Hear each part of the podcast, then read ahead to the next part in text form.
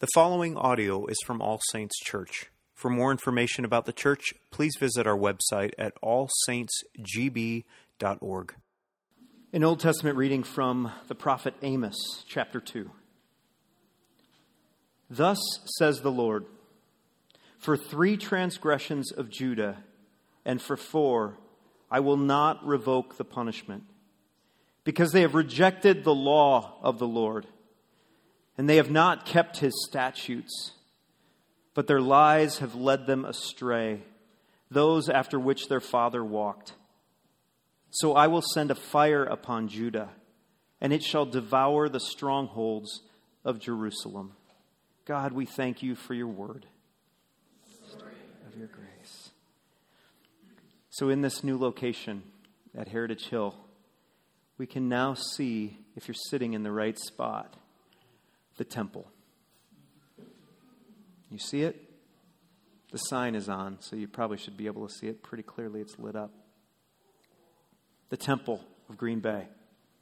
The place of pilgrimage where each week people from all over the state, the nation, and even the world come during scheduled festivals like today, like on a Sunday, wearing their colorful priestly number 12 or number 17 garments Pilgrims coming to sing shouts of joy and praise, sometimes bringing a wave offering section by section. Whoa, whoa, whoa. Pilgrims coming to pour out their $150 or $500 a ticket offering, and still another significant wad of cash to feast on literal tons of overpriced bratwurst and Budweiser.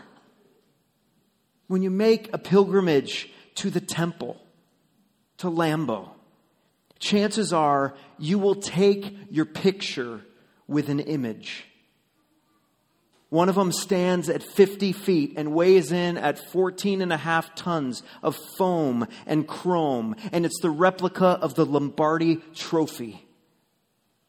Another one, I don't know how tall Lombardi or Curly stand, but they probably stand a good 15, 20 feet as well. You'll probably get a picture with them these images, these symbols of pride and excellence for any pilgrim because of what they all represent. What do they represent?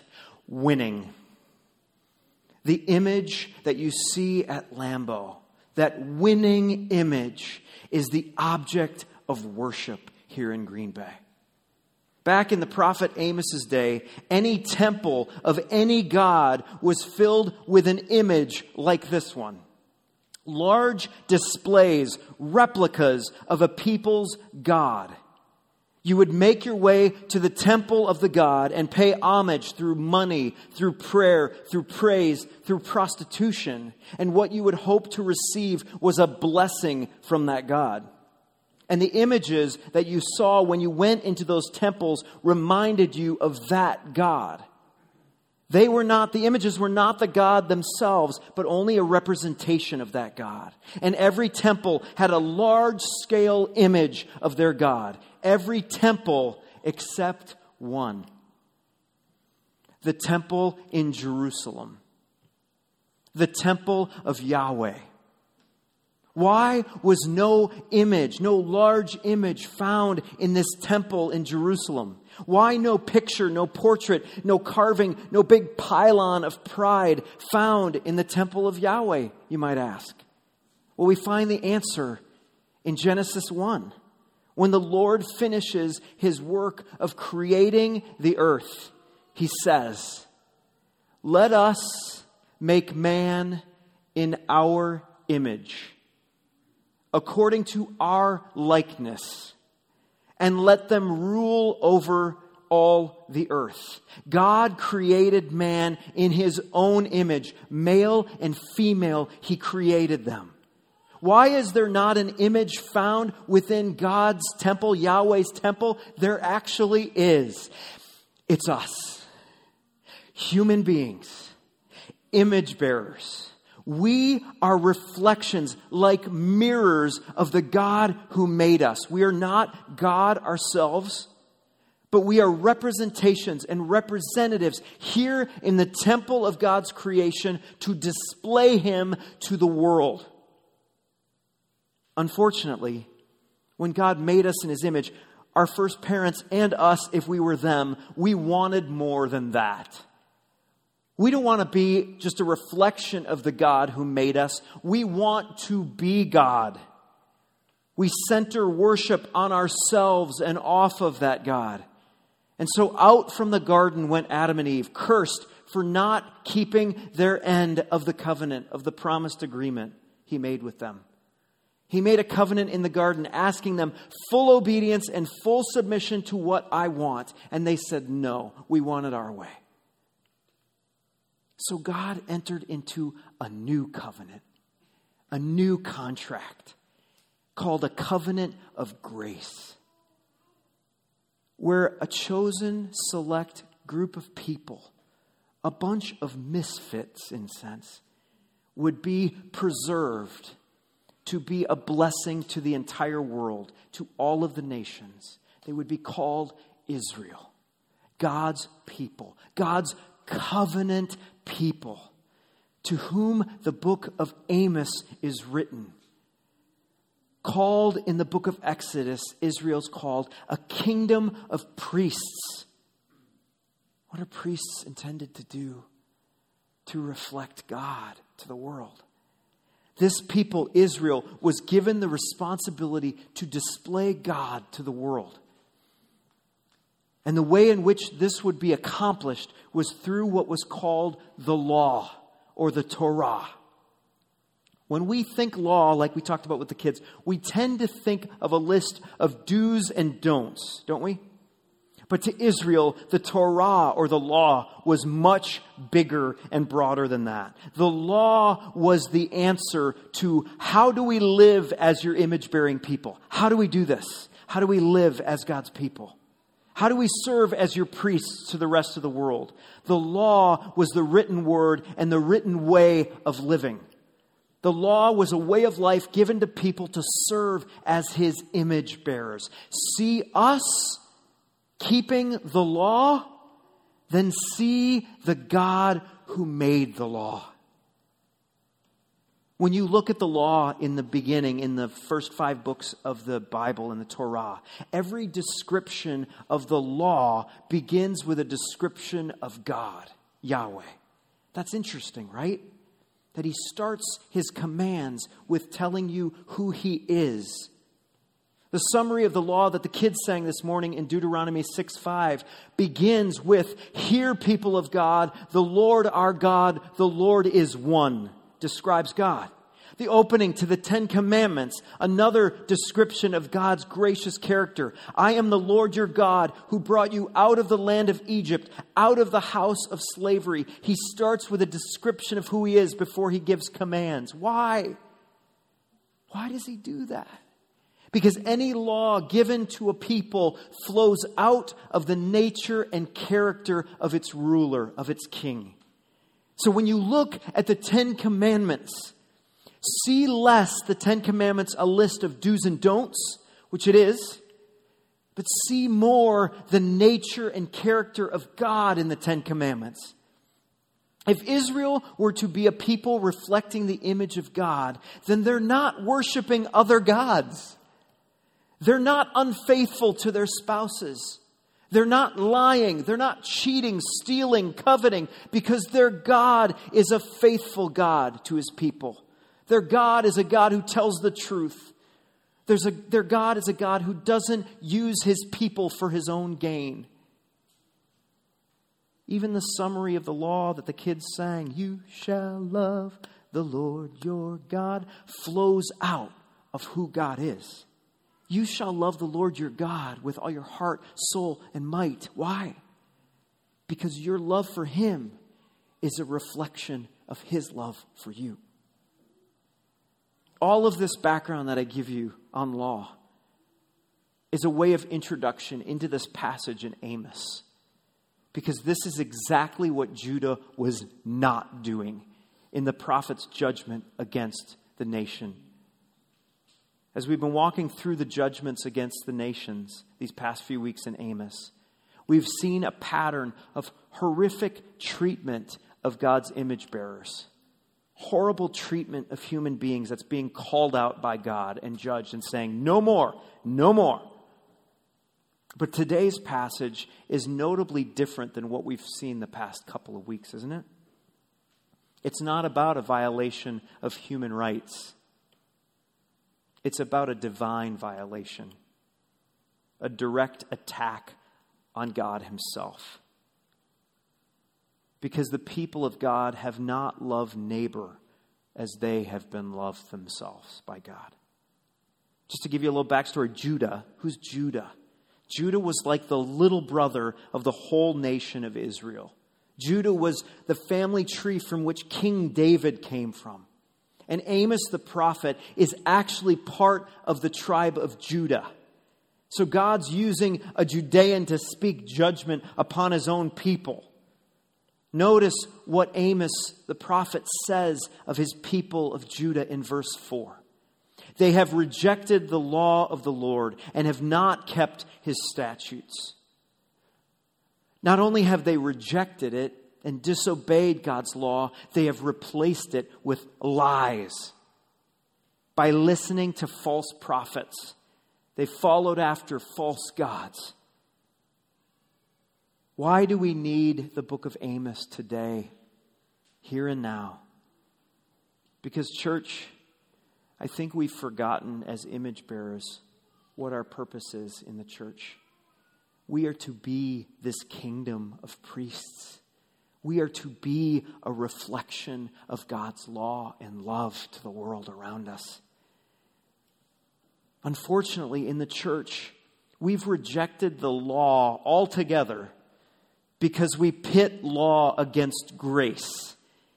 We say we cannot earn God's favor by keeping the law perfectly, so we're just going to throw it out. No, no, we can't do that. We know that no one but Jesus could keep the law perfectly. And that's why we need him to forgive us for all of our law breaking.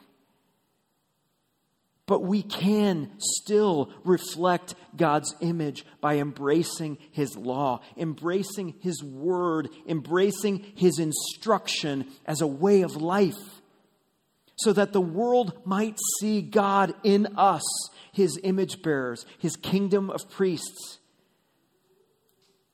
The law of God is our way of life. So we need to walk in his ways so that you and the world around you might live. How does this passage in Amos, these couple of verses in Amos, as Ben preached last week, catch us in our sin?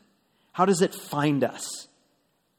How does the little brother nation of Judah's sin convict us to repent, to embrace the law of God in our hearts as good? Three ways I want to highlight this morning. The law instructs us and calls us to live hopefully, that's first. To live holy, that's second. And to live hospitably, that's third. Hopefully, holy, and hospitably. First, the law of God instructs us to live hope filled lives. I want to ask you guys the question what is hope? What is it? Hope in the scriptures is about confidence. Confidence that by looking back at the Lord's redemptive acts in the past, it allows us to trust Him in the present so that we can experience the fullness of God's goodness now and forever. It's a confidence in God's past working so that we can live in the fullness of God's goodness now and we can move forward faithfully knowing it will be accomplished. It's a past, present, and future thing, hope is. And Judah, Amos's people, were not living hope filled lives because they were doing what? They were rejecting the law of the Lord. The word rejecting in that scripture has to do with the heart, with the innards of us. Their hearts were hopeless. They were not putting any confidence in God's acts, but only in their own or their false gods that they were worshiping. They were trusting in themselves and their own abilities, and they saw their future as a choose their own adventure, not a future that God was directing. The law of God, the Torah, was given to a special people to look back on how God was so good to them by rescuing them from slavery, even though they were not deserving of rescue. And that made God trustworthy. And the response of their lives was to live in loving response to the one who rescued them for the rest of their lives and into forever. That's hope filled lives. Imagine for a second you were on the top floor of the World Trade Center on 9 11. Top floor. There was no way out. Certain death for you. And a chopper came right outside the broken window with a rescue worker calling out your name and asking you, Come, jump over, let me take you out of here. And you do, and you jump, and you're caught, and you're flown to safety as you watch the building collapse. What's going to happen the next time you experience a life threatening emergency? Where will your confidence and your hope lie? You would look back on the God who saved you in order to trust Him in what's going on now. God, you are good. You have rescued me from the past. You will see me through here and see me through now. And even if you don't, I know I have a future that is secure because of what you've done for me. Judah was not living in that hope or confidence. Judah was saying no to God's redemptive work and yes to substitute saviors, and it was going to cost them their future. Look at those words of judgment. God is serious in this final judgment. This is definitive. A fire is going to devour not just Judah's big cities, it's going to devour the entire land. And not only the entire land is that God's consuming fire going to judge, it's also going to burn up the temple in Jerusalem. Judah would be exiled, sent out of their land as they witnessed their place of worship completely destroyed. The Lord, the gracious God who saved Judah from the burning building of their sin, would not hide under his protection. And so, Instead of Judah being a display of God's character, Judah is going to become an example of God's justice. The Lord is saying in this judgment in Amos, and the next one we'll read next week in Israel instead of showing the nations who I am through you, Judah, I'm going to use you, Judah and Israel, to show the nations what life looks like to those who will not hope in me that's what you're going to get. I'm going to show the nations what my people who do not hope and trust in me, what's the outcome for them. So the world will see that and know that the Lord is judge. The law, the Word of God, instead instructs us to live hope filled lives by saying this simply God, you have, God, you are, and so, God, you will. God, you have, God, you are, and God, you will. I've done this a lot this week, saying this. And I'm wondering maybe it's a question for you this morning about a suffering that you're going through. God, you have suffered for me. So, God, I can trust you are suffering with me. And God, I can know that you will bring an end to this suffering. Take another example this new home for worship. Well, the elders, while we were trying to find a place and confused about where the Lord might be leading us, we could have easily rejected the law and instruction of the Lord. We could have done it our way and according to our plan. And even at times, we were tempted to try that. But each of us had to embrace the law of the Lord with hope. God, you have never left us without a place to worship. God, you are with us as we search. And God, you will provide for us what we need when we need it. This is hope, a confidence in what we've seen, a trust in who we are and to move forward to what will be. Embrace the law of the Lord by living this kind of hope filled life. God, you were, God, you are, God, you will be. Second, the law of God instructs us to live holy lives. When we give up on hope in God in our hearts, when we give up confidence in God in our hearts, what's going to follow easily next is unholy living with our hands. That's next to go rebellion. Judah was charged with not keeping God's statutes. Do you see that in verse 4? What do you see in a statute? Well, I'll just give you an example. When you get a prescription at CVS or Walgreens, what do you see on the prescription when you get it filled? Instructions, right? On how to take the medicine. How often, how much, who's the prescribing doc, all of that. Statutes were the prescriptives of God's law. Statutes are more the live like this and not like this given in God's word. Micah 6 8 is an example of a statute from God. Some of you might be familiar with it. Do justly, love mercy, walk humbly with your God. As we follow these statutes, our lives are marked as holy to the Lord, like the sign the priest would wear in the temple.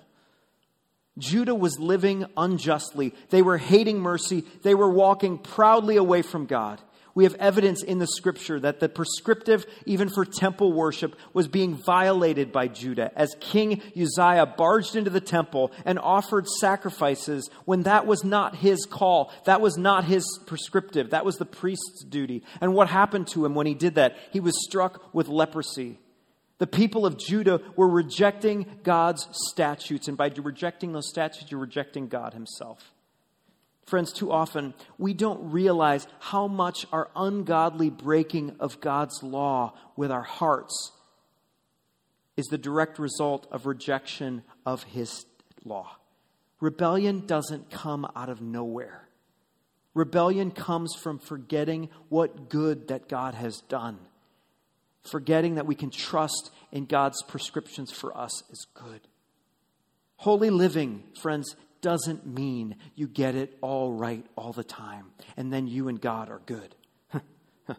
Holy living means you didn't get it all right, but you were loved by God in light of that. And now your life is lived by His strength, by His Spirit, in response to being treated so well by God in your sin. Any holiness that we see in one another should never deserve a pat on the back. Way to go, Jacqueline. Way to go, West. Never. It deserves a praise to the heavens. You've obeyed. Praise be to God. This was who Judah and Israel were to be, not the straight A student or the football star that God hand chose. I want you part of my team because you're going to make me look really good. No, no, no. Israel's name means wrestled with God, difficult, high maintenance little people who God has called to make holy, to show himself through. Where the nations around Israel would say, He made them to be His child? Holiness is by God's grace, not by our good grades. The psalmist in 119 reflects this dependence on God to make us holy as he sings, Let me not wander. Teach me your statutes. Turn my eye from worthless things. Lead me in your path. Make me understand. Shine your light. You see how much dependence upon God is needed to obey God's law? The law the Word of God, friends, is where we have to go to know how to live a holy life so that we look more and more like Christ. What does the Word reveal to us? It shows us God's perfections.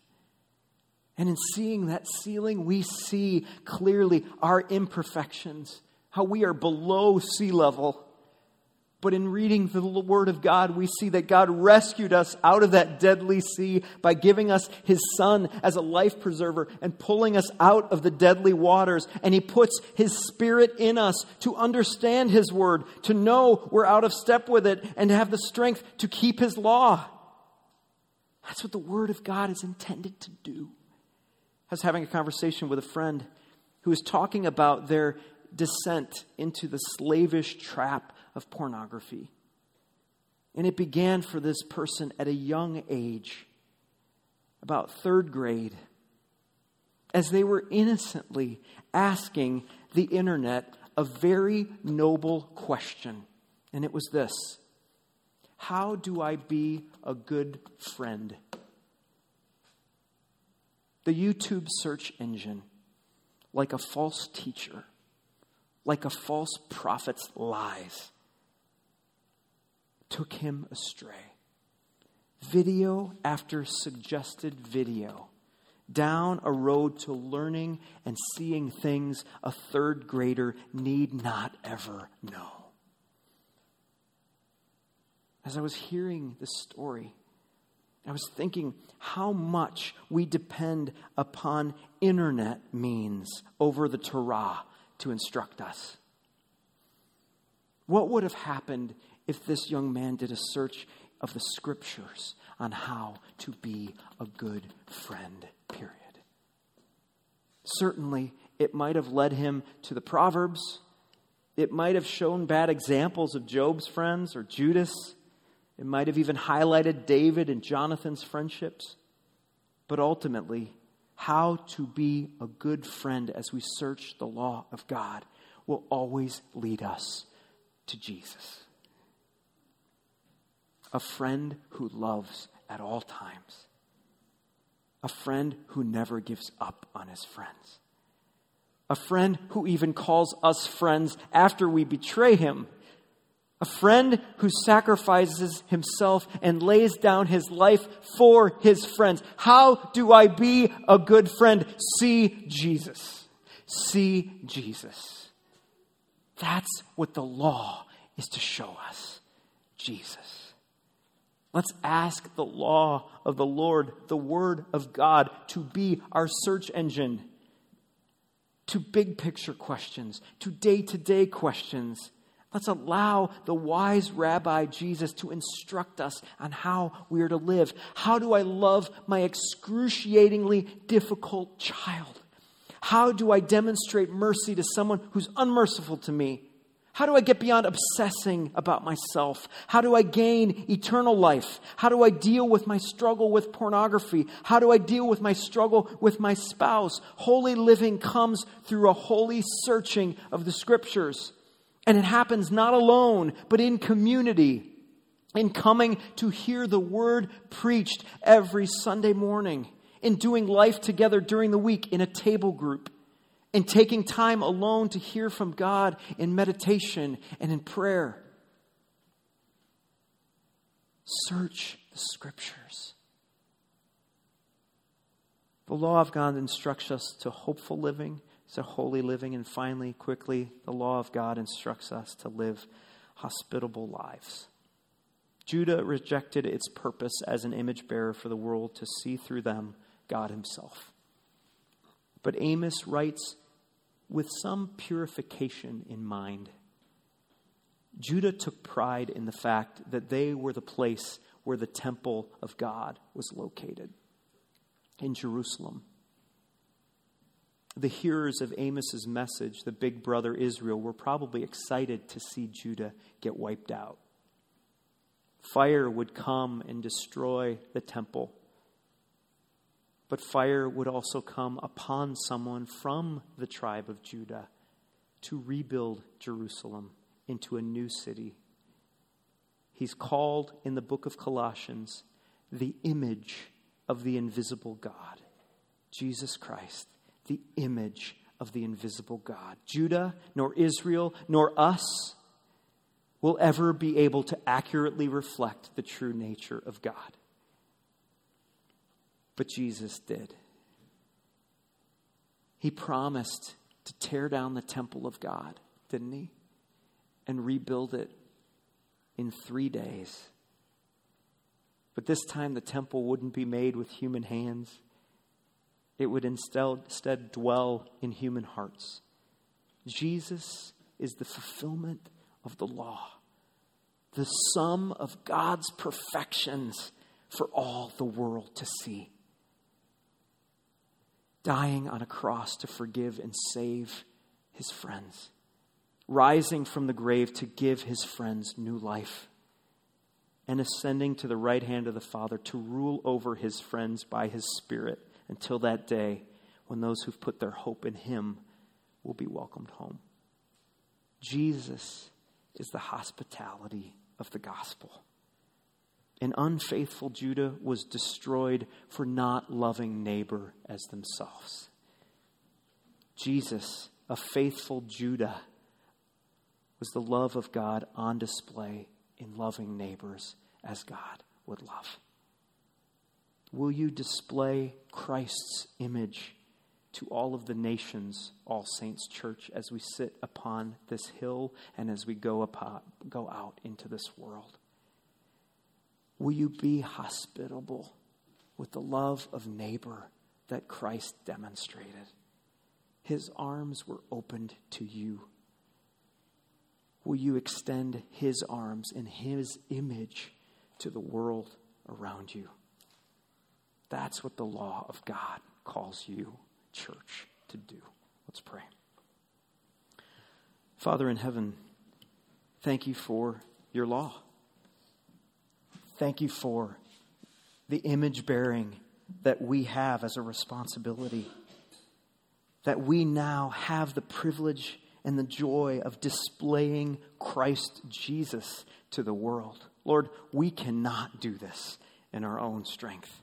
We need your Spirit to come into our weakness and be our strength so that when we obey your law, when we do what you ask us to do, it will not be because we did it, it will be because Christ did it in us. Give us an ability to obey your law. Keep us searching your word to know how you call us to live. And Father, remind us that we have hope in Jesus Christ forever because he kept the law perfectly for us. We ask this all in his name. Amen.